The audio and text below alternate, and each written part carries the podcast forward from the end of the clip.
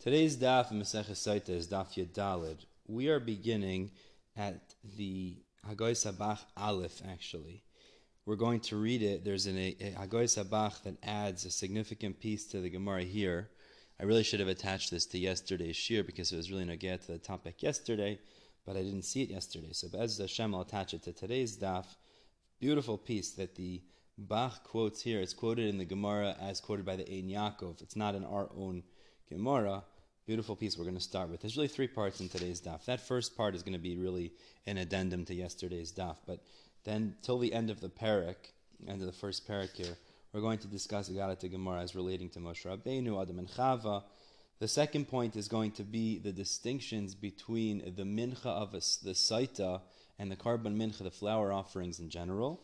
And then the rest of the daf, the third point of the day, is going to be a stira from a brisa, a resolution of the contradiction between the brisa and our Mishnah, and then we'll discuss the Tosefta, that, that same Tosefta at length, um, which is just discussing the order of the general procedures of Korban Minchas.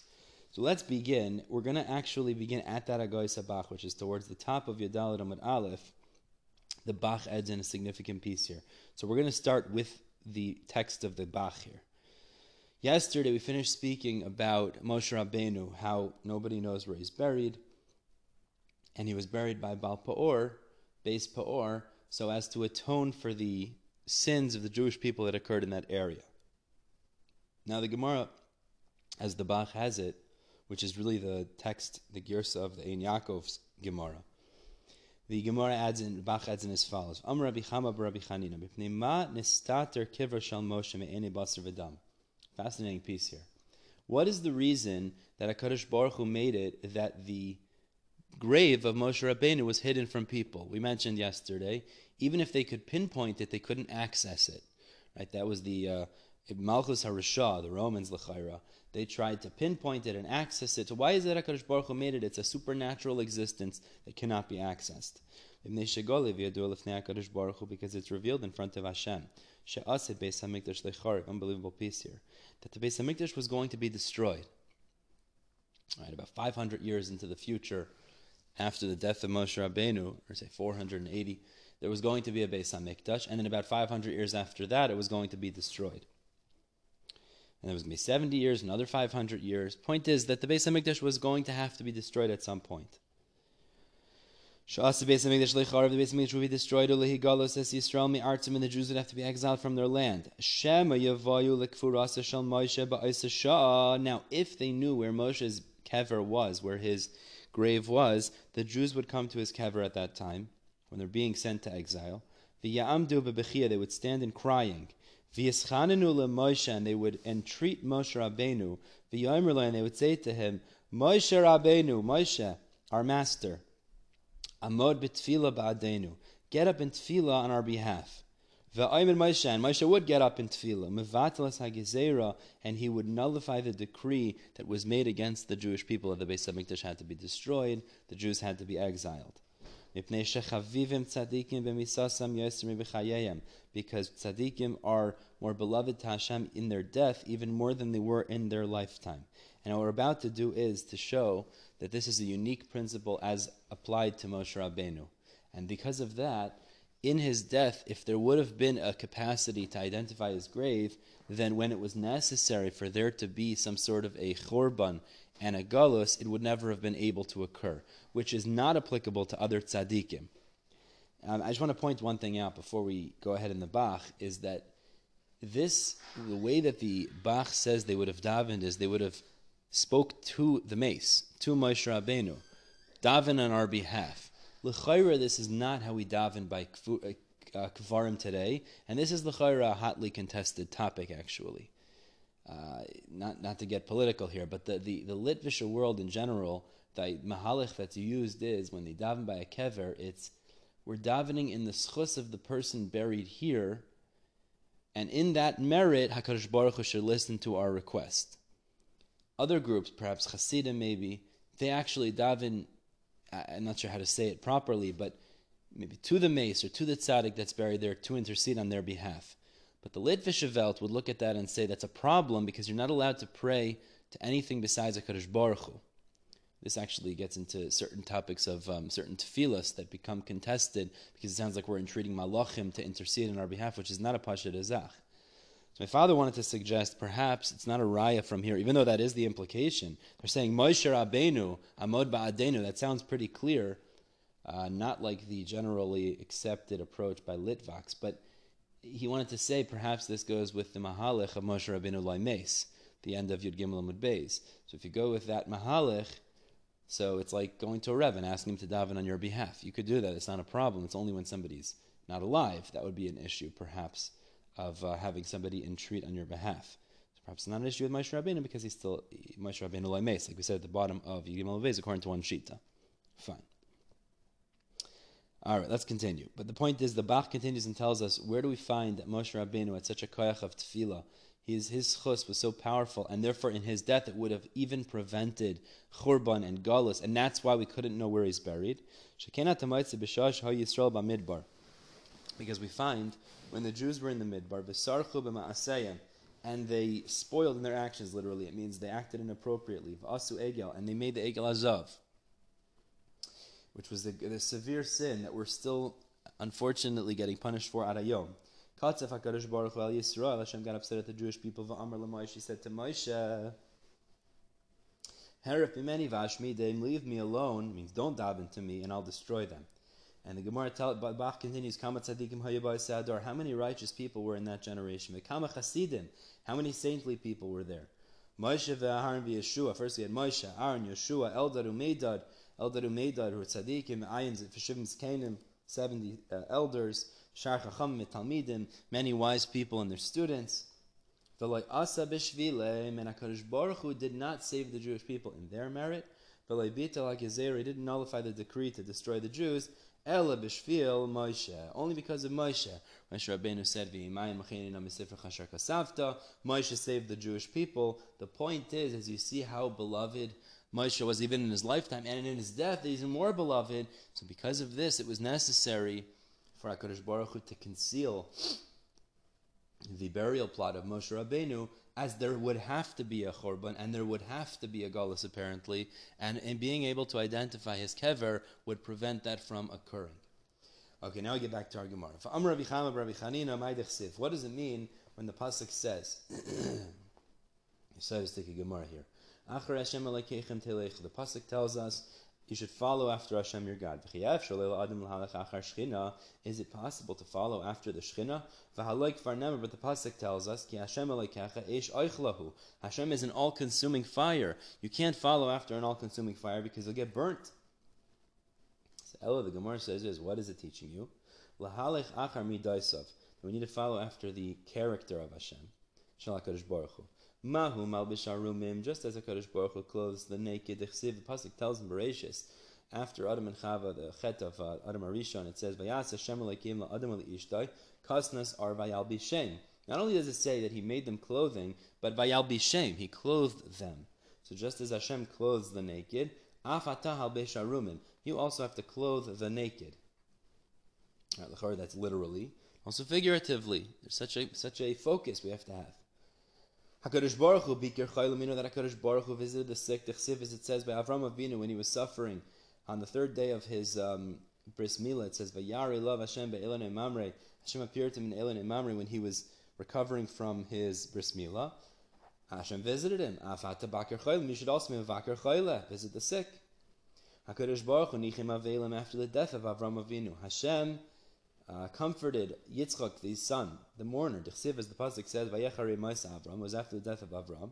Vayevarech Elikim es Yitzchak ben Hashem blessed him. What did he bless him with? He blessed him with uh, Tanchumi Avelim. He gave him the uh, comfort as you give a mourner. Avat and Achem Avelim. You should also comfort mourners. Hakadosh Baruch Hu cover Mesim. Hakadosh Baruch Hu buried the dead. Dechsiv, we learned this in Gimel Beis. It says, "Vayikover Asai Begai." Hashem buried him in uh, in the valley. Moshe Rabbeinu in uh, we said in the portion of God, Afatak for Mesim, so to you, Jewish people should follow in his ways and his midas and bury the dead. Okay. Continues the Gemara. Kasnas or now, because we mentioned by Adam Arishon, Adam and Chava that Hashem made them kasnas or by Albishem, the Gemara analyzes what were these clothing of, or is literally leather or skin, that Hashem made for them. What were they made out of? So Rav Shmuel, Chad Amar Davar Habamina Or. So one says it's something that comes from the skin. Rashi says Tzemer, referring to wool. The Chad Amar and the other one says Davar Sheha'ar Nehenem Imenu. Rashi says over here Shal Pishtan, linen. HaKadosh Baruch Hu made them something that the, the flesh benefits from. You wear it near your skin and it keeps you comfortable. Okay, it says Machlekes what the clothing HaKadosh Baruch Hu made for Adam and Chava, what they were made out of. Darash Rabbi Simlai, Torah Tchilasa Gemilus Chasadim Gemilus Chasadim. The Torah begins and ends with acts of Hashem of kindness. Tchilasa Gemilus Chasadim begins with acts of kindness. Tichsiv, as the pasuk says, like we quoted above, Vayas Hashem Elokim LaAdam LaIshta Kasnas Ar Vayal Bishem. Hashem made clothing of um, leather, or as we learned above, it's either wool or linen, and he dressed them. So this is Gemilas Chasadim. Hashem was Malbish Arumim. The Soifa Gemilas Chasadim also ends with Gemilas Chasadim. Dichsiv as it says, Vayikavar Osai Begai. Hashem buried Moshe in the valley. So you see, he was Kaiver Mason. And the point is that we're supposed to learn from it that the entire Torah is Gemilas Chasadim. We to be so focused on that. Okay, let's continue. Darash Rav Simlai, Mipnei Manis Ave Moshe Rabbeinu Likanis LaEretz Yisrael. You just side over here. You know, today, people want to go to Eretz Yisrael, and there could be different agendas. Why? But this Gemara tells us what is the reason we really want to live in Eretz Yisrael. What's the reason you didn't want to live there? So Rabbi explain. What is the reason Moshe desired so much to enter Eretz Yisrael? I entreated Hashem. He wanted to go to Eretz Yisrael, and Hashem didn't let him. Did Moshe Rabbeinu need, want, uh, need to eat the fruits of the land, or or to be satisfied from its good hutzarich. I mean, what was the point? Elakachon Moshe, said the following: Harbe mitzvahs nitzdavu Yisrael. There are many mitzvahs the Jews were commanded. in miskayim elabit beretz Yisrael, but you can only fulfill them in the land. Trumas, maestras, all kinds of mitzvahs that are only applicable in Eretz Yisrael. I want to enter the land so that they could all be fulfilled through me. That's why he wanted to enter Eretz Yisrael, to fulfill the mitzvahs that one can only do there. Hashem said to Moshe Rabbeinu, You only want to go there to do mitzvahs and receive reward. That's the point. You can't go in because I made a gezerah because of Meimeriva that you're not allowed to enter. But I will consider it about you, ki'ilu asitem, as if you've performed them. We'll finish off the parak with this. As the pasuk in Yeshaya tells us relating to Moshe, I will divide up, I'll give him a portion amongst the, the multitudes.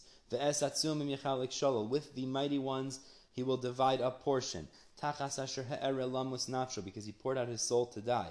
As poishim nimna, and with the sinners he considered himself. rabim nasa and he pardoned the sin of the public. And he prayed on behalf of the sinners. So let's go through the pasuk now, explain how each part relates to Moshe.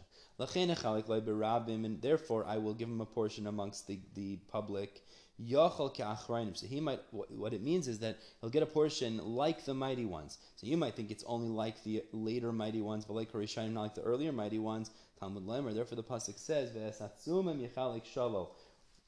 with the mighty ones, Atzum are the mighty ones, he will divide up the portion.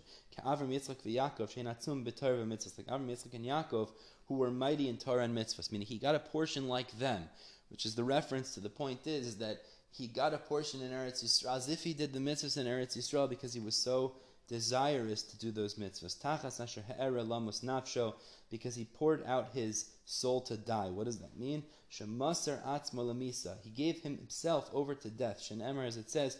Moshe said after the Maisa Egel, if you won't forgive the Jewish people, you're going to destroy them, destroy me as well. The Espoishim Nimnan with the sinners, he considered himself Shanimna Midbar. Even though he didn't do the sin that the, the people in the Midbar had done, which is the Meraglim, the Egel, etc., he was considered along with them. There's a lot to be said over here, but we're going to continue. The who Chet Rabim Nasa, he pardoned the sin of the public. Shekip Ral Maisa Egel, he was the one that brought the atonement for the sin of the golden calf. Ula Yafgia, and what does it mean? For the sinners he entreated Hashem, he davened. Shabikesh Rachamim Al Yisrael Sheyachzer B'tshuva, Gewalt. He davened that the sinners of the Jewish people should return in tshuva, should come back to Hashem through the means of tshuva. Ve'ein pegiel, tefillah, pegiel is language of tefillah, shenemar as it says, it says in Yirmiyah, ve'atal tispal v'amazeh, don't pray for these people, ve'al tisa and do not uh, pardon for them, rino tefillah with languages of tefillah, val tifka and don't entreat me. So we see the language of tefillah. The point is, Moshe Rabbeinu, when it says that um, the, for the Poishim he was Yafkia, it means he davened for them. We're stop. This is the end of the parak. Hadron Allah Mekanal Ishto, Hadron Allah Mekanal Ishto, Hadron Allah Mekanal Ishto, Be'ez Hashem. Baruch Hashem, we finished the first parak in Saitam, now we're continuing on with the second parak and the second point of today. Now we're getting back to Saita a little bit after all the Agaritas. It says the Mishnah.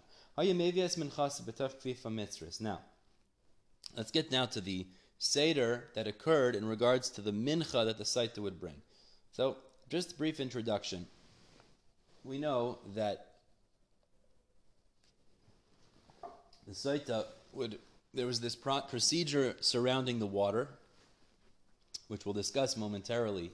It's actually a machlaikis, which one, what, what the order was. But there was the procedure surrounding the water, and then there was also the procedure of the korban mincha. There's the machlaikis, as we'll see momentarily. We're going to quote it here. Really, it's later in the Masechta, meaning it's discussed at length the order, which one came first.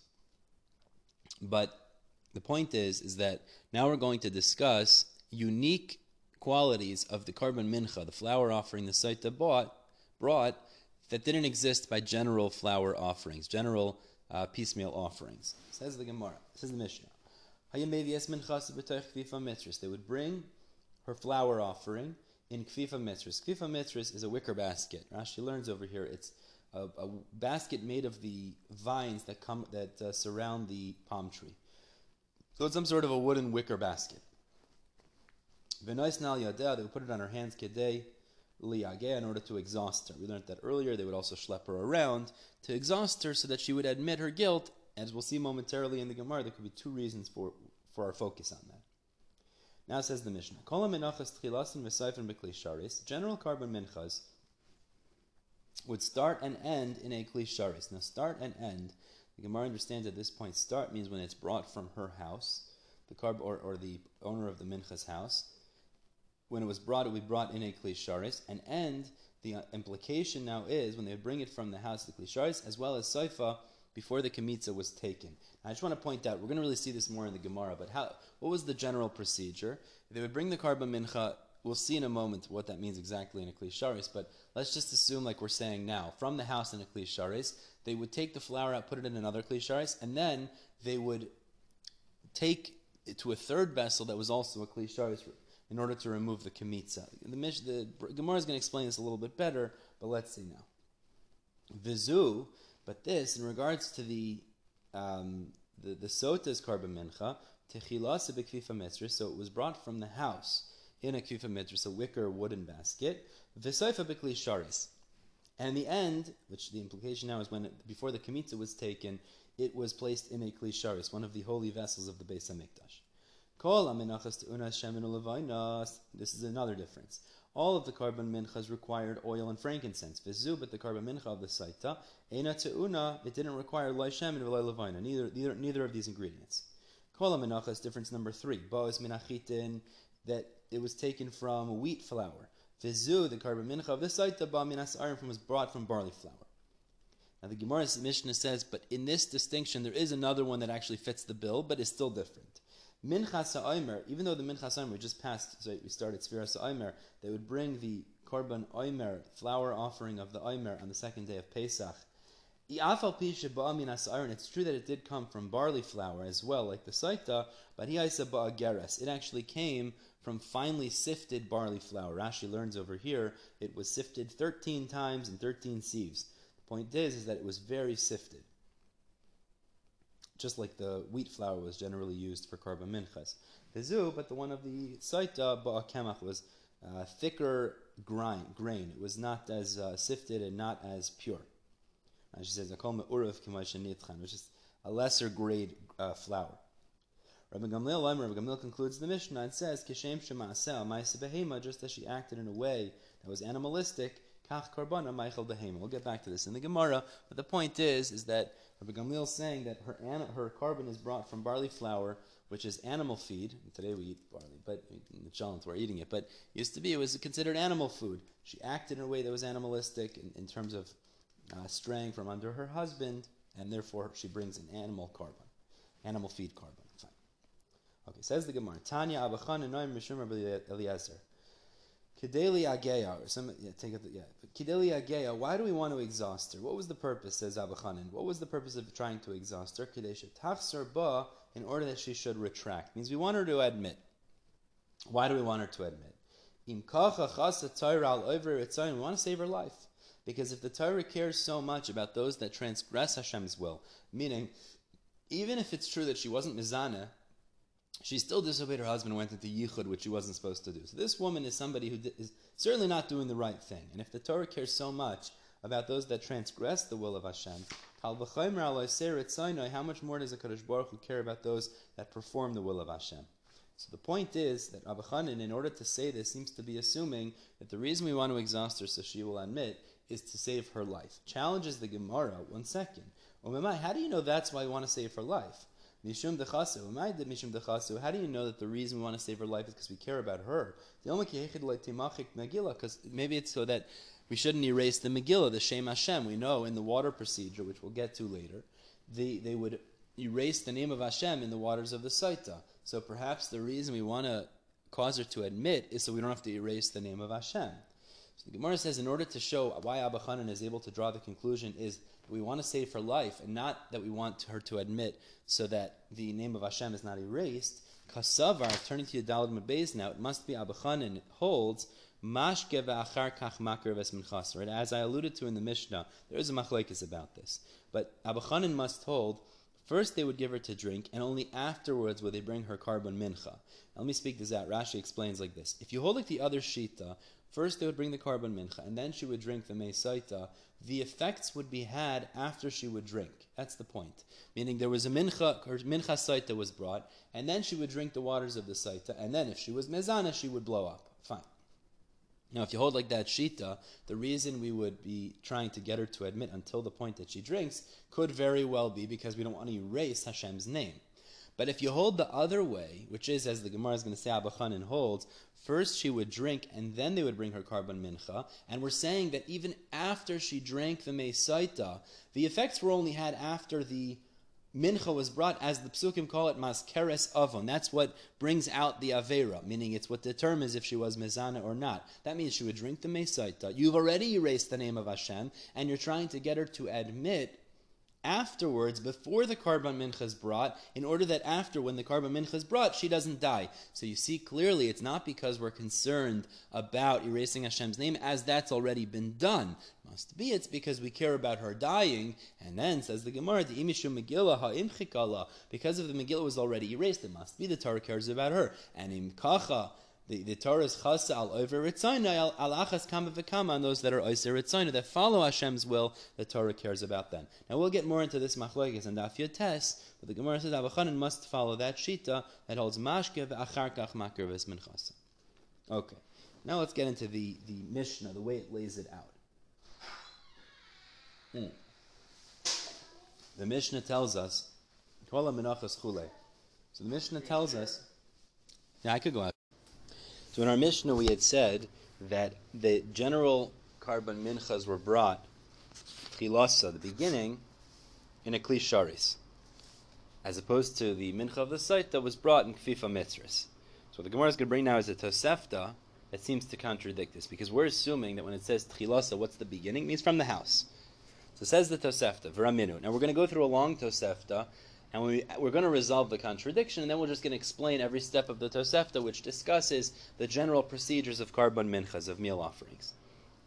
V'raminus, the Gemara says, I'll bring you a Tosefta that contradicts the assumption that the korban mincha was brought from the house in Klishares, and for minchasot that was brought in Kfifa Mitris, in the wicker basket for Aminu, but the Tosefta teaches Seder Menachas Ketzad. What is the order of general korban minchas? Adam maybe mincha mitoich besa beklasis shal kesef v'shal zahav. A person would bring a korban mincha from his house in baskets of gold and silver. That's already that's going to be the point, is that it's not klisharis. And this is a double language. We'll analyze every step in the in the Gemara. And they would put it from the gold and silver baskets into a klisharis and sanctify it in a klisharis. The implication is you need to have kavana in order for it to be sanctified. They would put oil and frankincense on it. Then they would bring it to the kohen. The kohen mizbeach. The would bring it to the mizbeach. Umagisha bekaren drimis maravis, and he would bring it close to the southwestern corner. This is the step in avodah called hagasha. Kineged chudashal karen, opposite the point of the corner of the southwest. And he would separate the frankincense to one side, meaning it's on top of the flour, but put it on one side. He would take a kemitza from an area of the flour that had an abundance of oil. And then he would put the kemitza, the fistful, into a second klisharis, and again, have intention to sanctify it in, in that klisharis. Then he would gather the levina from the first klisharis, and put it on top of the kemitza that's in the second klisharis. Its order is a little bit difficult, but he would bring it up and burn it bikli sharis in a kli sharis. Discuss this in the Gemara. Umol chayvenois gaba ishim. He would salt it and then put it on top of the fires.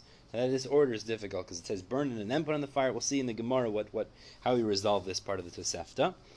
Okay, kirav akoim. It's once the kemitza was brought, and there's a machlek is what kirav means. We'll see in the Gemara.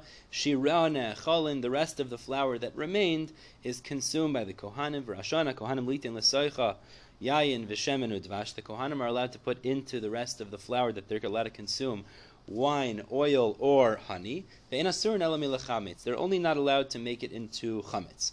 End of the Tosefta. Katani Mia, however, says the Gemara, we taught in the beginning, Beklasa shel kesef of Beklasa shel zahav. The Tosefta said they would bring it from the house in gold and silver uh, kalim. So it seems to be that it wasn't brought from a klisharis. Yet our Mishnah seems to say general karba minchas were brought from the house that already in a klisharis. Rav Pappa, or Rav Pappa answers, Ema bekalim harauyin liklisharis. Perhaps when the Mishnah says general karma minchas are brought, tchilasa means tchilasa and klisharis means kalim that are fit to be klisharis. What does it mean? They don't have to be klisharis, but they have to be a material that is fitting to be klisharis, and gold and silver are ruyin for klisharis. So the Gemara says mechlal, but then that would imply that we're distinguishing between saita and the rest, which means that it would imply then the kfifa mitris leichazia that kfifa mitris is not fit for klei sharis, because what the Mishnah is then distinguishing between is, although general karba minchas are brought in kalim that are roi for klisharis, i.e., gold and silver, the wooden wicker baskets are not fit, and that's what the saitas minchas brought in. So Kaman, then which shita would this go like? To like Rav Yossi Yehuda, not like the of Rav Yehuda, the Tanya, because we have a brisa elsewhere, klei sharis shasan shal eitz. If you make klei sharis out of wood, Rabbi Paisel, Rabbi says it's invalid. That's not a, f- a fitting material for klei sharis. Rav Yossi, Rav Yehuda Machshir, Rav Yehuda says it is kosher, it's acceptable for klei sharis. The Gemara says Lachar would come out is that the distinction our Mishnah is making, the way we're understanding it now, is that general karba minchas are brought in kalim that are roi for klisharis, which means gold and silver, as opposed to wood. It would come out. Now the Karbias Rav Yehuda, because he says that wooden ornaments are acceptable for klisharis. So the Gemara answers Afilu Tema Rabbi Yehuda. Rabbi Yehuda could be like our Mishnah as well. Amar to Rabbi Yehuda, he only said that wood is acceptable for klisharis bechashuvin regarding uh, valuable, expensive, significant wooden vessels, mahogany wood, that could be used as a klei sharis, that's chashuv. But bechusin, bechusin, mi amar, did he say it also when it comes to uh, inferior wooden vessels, like fifa mitzris, like wicker baskets? La, the Rav Yehuda, does he not agree with the general principle of the Pasuk in Malachi says, bring it to your governors. And the idea there is if you wouldn't serve something like this to uh, human masters, human governors, certainly it's not acceptable for Hashem. So the point is, as the Gemara is saying, is even he would concede, I hold chashuv wood, significant wood, is acceptable for klei sharis, but kvifa mitzris is not acceptable because that's considered inferior, and therefore in our Mishnah, as it says, the site that was brought from the house in kvifa mitzris, because that was something that's not roy for klei sharis, as that's inferior. Okay, now we're going to continue the rest of the day analyzing this Tosefta and bringing Mekairis for each step of the process of the general Karban Mincha. So the Mishnah, the, the Tosefta told us that they would put it into a Klisharis, the flour for the Mincha, and they would sanctify it. Now those words are extra, Mekacha Sharis. So the Gemara understands why does it have to say that? Is that you need focus in order to sanctify it. Now let's just speak this out for a minute. When you bring the Karban Mincha flour in, it only has Kedushas Damim, meaning its value is holy, but it's not Kedushas Haguf. When you put it into the first klei sharis, the Gemara understands at this point with intention means umekachibik klei sharis is adding because you have intention. Now it changes from being kedushas damim to kedushas aguf. But you need to have that intention, as is implied by those extra words umekachibik klei sharis. It's like a different action. Just putting it into the klei sharis wouldn't accomplish that. So Shmas Minel, the Gemara says we see from those extra words, the extra emphasis, klei sharis in mikachin elamidas that klei sharis will only sanctify if you have specific intent for it to sanctify, but just putting it into the klei sharis itself will not be effective. So the Gemara answers, no, Ema, perhaps we'll say really you don't have to have, to have, to have das. It will be sanctified even without focusing on sanctifying it. Kedushas Haguf. Nice nebeklisharis lekacha beklisharis. Perhaps the way you read the Tosefta is you put it in the klei sharis in order to sanctify it in the klei sharis, but not that you specifically need das to, because even putting it in without intent to sanctify in the klei sharis would be effective for it to become kadosh b'kedushas haguf.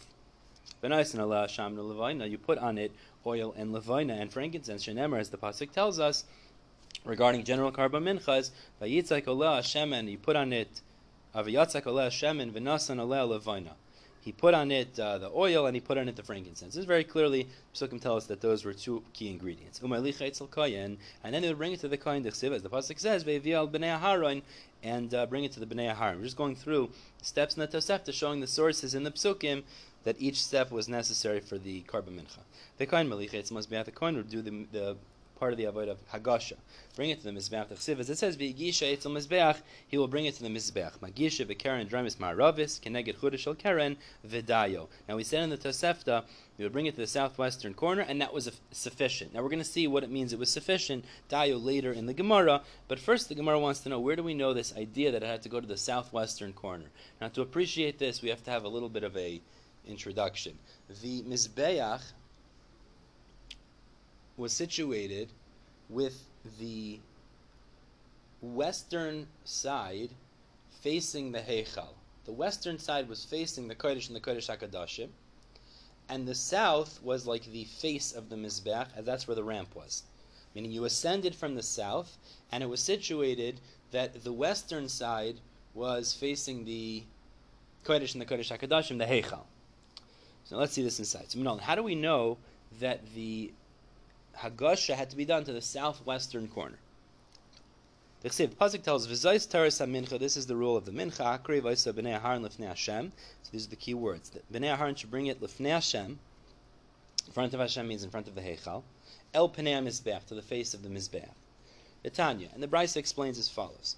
Lefnei Hashem, by saying Lefnei Hashem, Yochel b'ma'arav. So it would have to be on the western side of the Mizbeach, as I just said, because the western side of the Mizbeach was opposite, was facing the Heichal. That's considered in front of Hashem. Talmud Leimer al Mizbeach, but therefore it says in front of the Mizbeach. Now the front of the Mizbeach is the south, that's the entrance, or the, the where you would walk up the Mizbeach, as that's where the ramp was. El Pnei Mizbeach, but if it says to the face of the Mizbeach, Yochel so maybe it's the south. Therefore, it says lefnei Hashem, which means in front of opposite the Heichal, which means in the west. So. So how do we resolve both parts of the pasuk? Magisha bekeren dramis maravis keneged chudash el keren v'dayo. You bring it to the corner of the southwest corner of the mizbeach, and that's it enough. Now, I want to point out before we go to the next shita.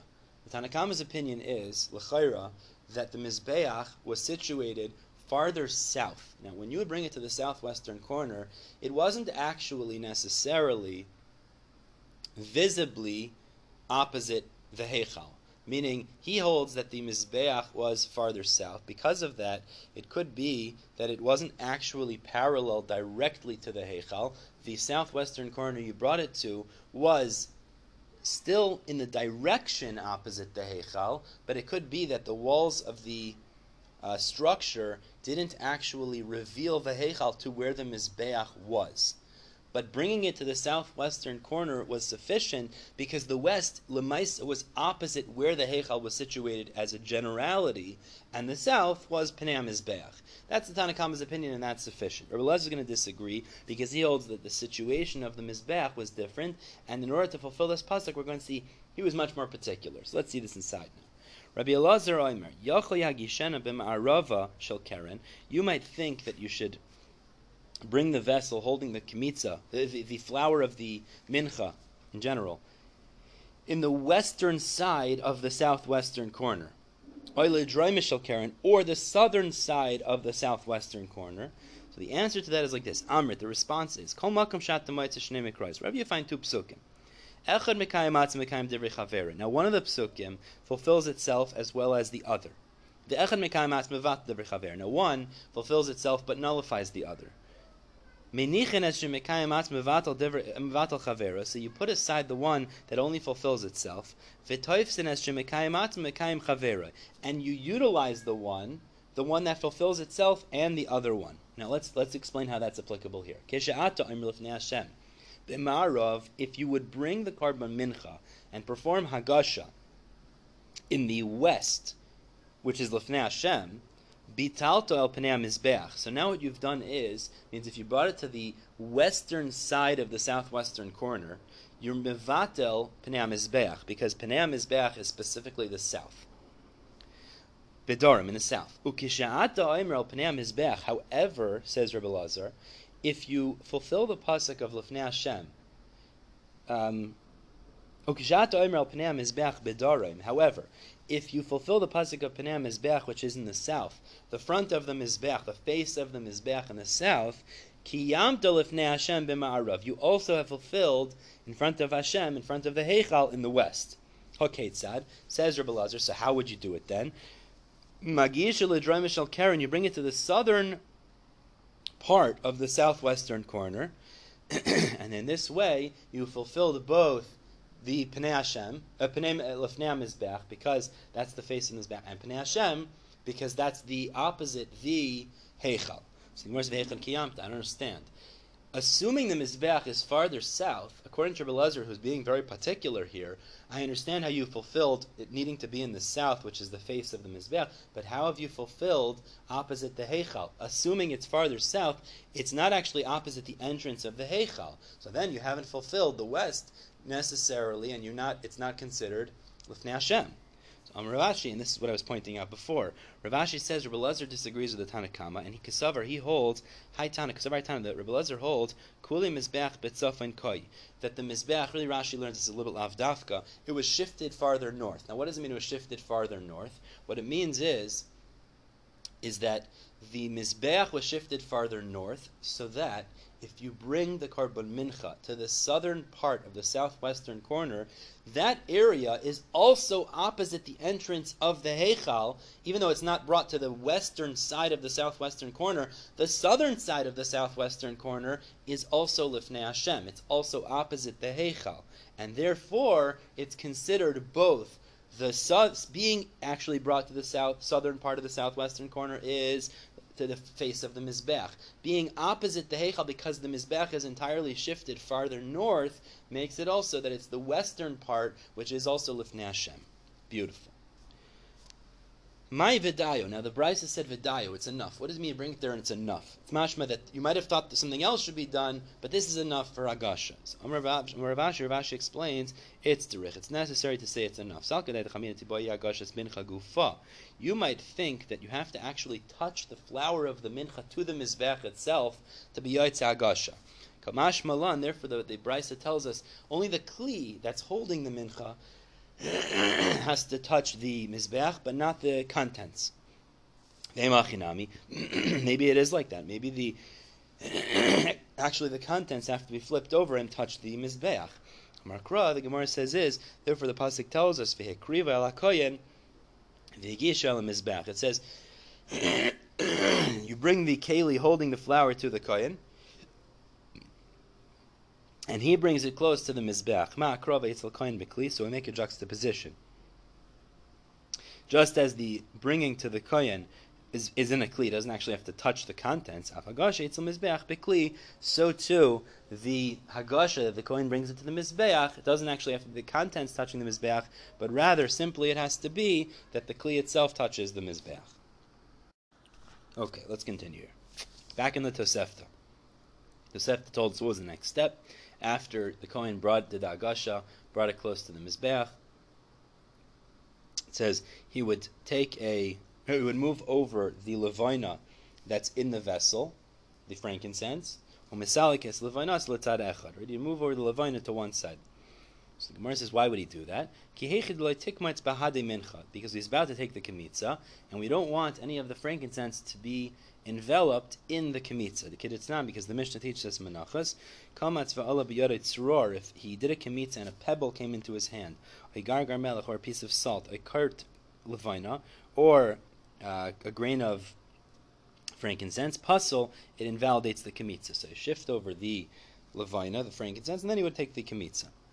And the Tosefta continued, and he would take a kamitza from the place that had an increase of oil. Minal, and how do we know that he should try to get a place that is thoroughly enveloped in oil? Because the pasuk says, "Misalta o mishamna, migirsa o mishamna." Right, the psukim constantly emphasize from the flour and the oil, from the girsa, which is the finely ground flour, and the oil. The point is, by emphasizing and the oil multiple times, what it's emphasizing is is that. It wasn't necessary only to take from the flour, but it had to be that the oil was thoroughly enveloped in it. That's when the kamitza was considered appropriate. The and now the Tosefta continued and said, you would take the kamitza, put it into a second klei sharis, and sanctify it in a klei sharis. So the Gemara says, Lamali, hakid zimna. Why do you have to sanctify the kamitza in a klei sharis again if lechara was already sanctified when it was all intact in the first klei sharis? So the Gemara answers, miridahava adam just like when it comes to shchita regarding the blood. Dam, when it comes to the shchita, the blood is already sanctified. Afagav de kadish de sakin mitzaver behema.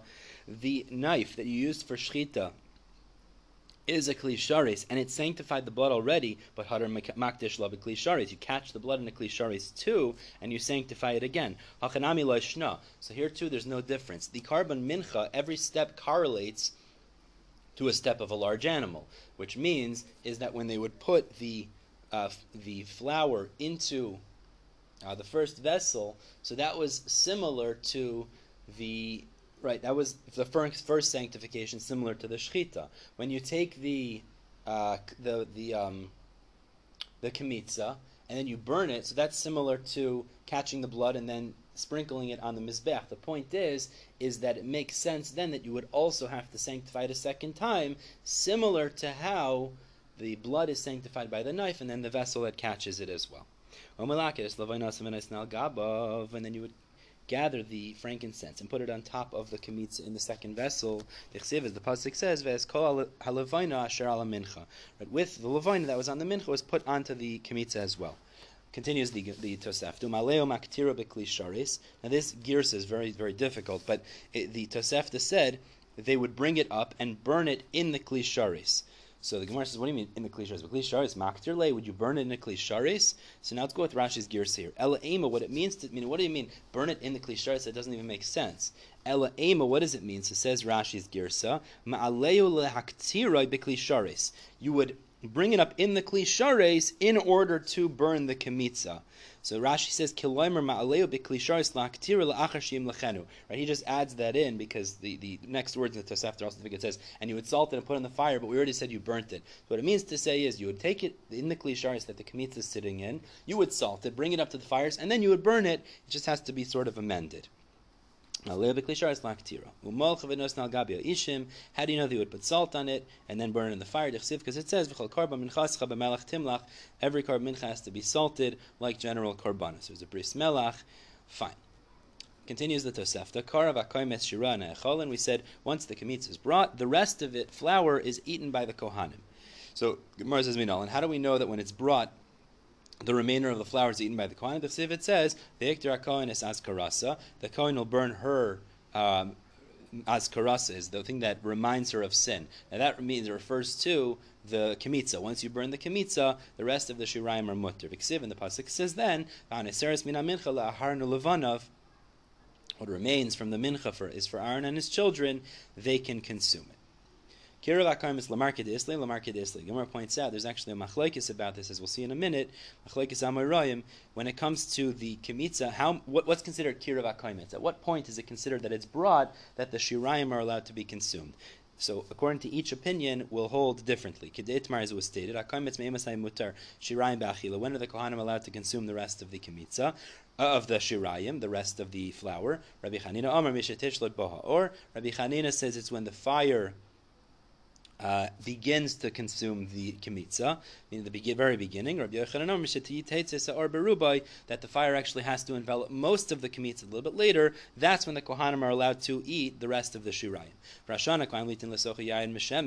Kohanim are allowed to put on it wine and oil, vidvashes, and honey. My time, what's the reason? Kra, because the Pasuk says, lemashcha. It says in the Pasuk that they should eat it, lemashcha, means their portion is for anointing, which is a language of gedula, of greatness. The gedula, greatness like the kings eat it, meaning it should be, you could put something on it, put some mustard on it, put something on it to enjoy it, which is these items we just mentioned. The Tosefta said, however, you cannot make it into chametz, as it says, their portion cannot be made into chametz, and the way we expound that is, Amar Shimon ben Lakish, Mishlakish teaches even the portion that they're allowed to consume, which is the shirayim that are left over after the kamitz is burnt, that is not allowed to be made into, into chametz, even though they are allowed to eat it. So therefore, they could put honey, oil, etc., but they cannot make it into chametz. And we're going to stop here. We just explained the Tosefta.